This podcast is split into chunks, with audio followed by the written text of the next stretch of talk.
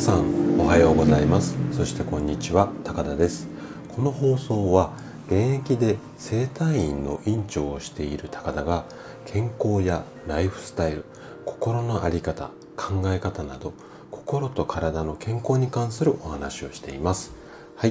今日はねえっ、ー、と、整える習慣その1ということで、新しいシリーズをちょっとスタートさせていこうかなというふうに思っています。で、1回目はね、探し物とカバンについて話をしていきたいなというふうに思います。でね、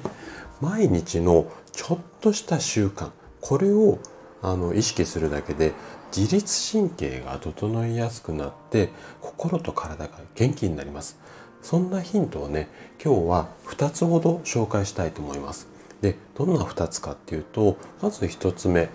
えー、カバンの中で探し物をしないようにしましょう。まあ、こんなヒントですね。で、2つ目のヒントは、カバンにはこだわりましょうよということですね。で、今日もできるだけこう、わかりやすく話をするつもりなんですけども、もし、あの、疑問、質問などありましたら、お気軽にコメントいただければというふうに思います。じゃあね、早速本題の方に入っていきましょう。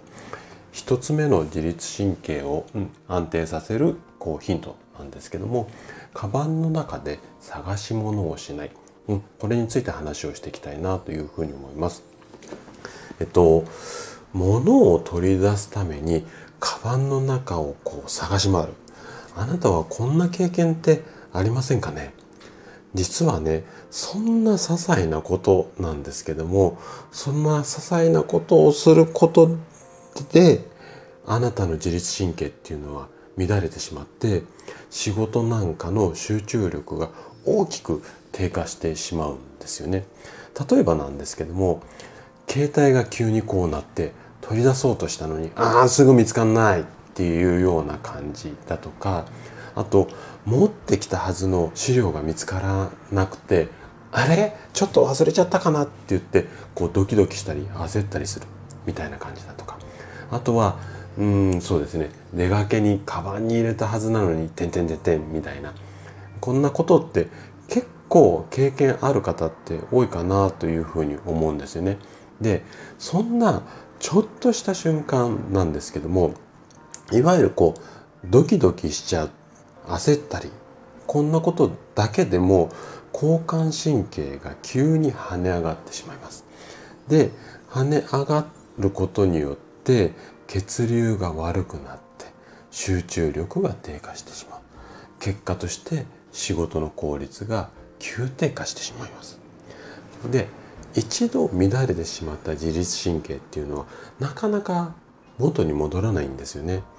なんでかっていうともう人間の体ってそうプログラムされちゃっているんですよ。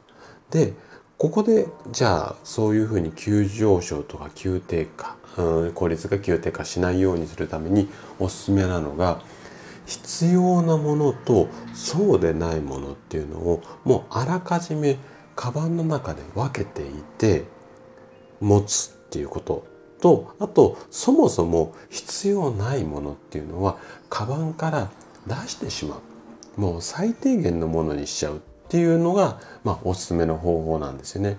でなかなかこう最低限にできなくっていろんなものを持たなきゃいけないこんなケースもあると思うんですけどもそういった場合はポーチなんかを使って例えばそうですねうんと、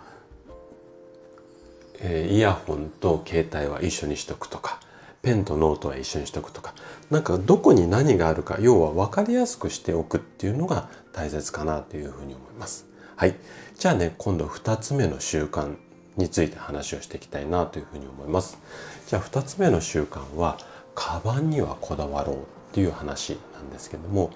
先ほどのねあのカバンの中をすっきりさせましょうよっていう話とも連携するんですけどもあなたのカバンって使いやすいカバンになっていますかね？あのカバンの中の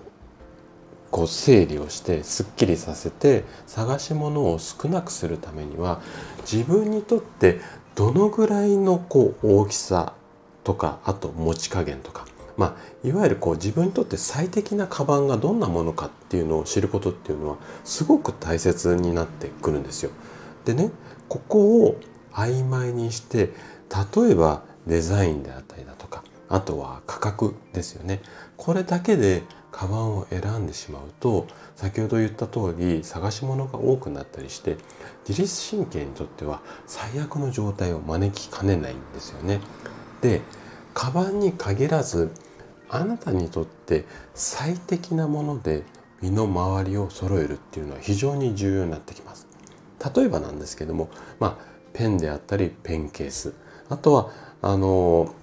私なんかは、えっと、メガネをよく持ち歩くんですけども、メガネケースであったりだとか、あと、携帯だとか、イヤホンのカバーであったりだとか、ちょっとした小物、小さいものとかの持ち物ってありますよね。この辺りの持ち物とか入れ物を最適化して、ストレスを軽減することで、仕事の効率っていうのは格段に上がること間違いなしなんですよ。まあ、あの、なんでかっていうと、先ほどから言ってる通り、自律神経が乱れないから。だから効率よく仕事ができるようになります。はい。ということで、今回は探し物とカバンについて話をさせていただきました。最後まで聞いていただいたあなたがですね、体に良い習慣を身につけることで快適な毎日を過ごせるようになります。心と体を健康にして笑顔で、うん、過ごせるようにしてみましょう。それでは今日も素敵な一日をお過ごしください。最後まで聞いていただきありがとうございました。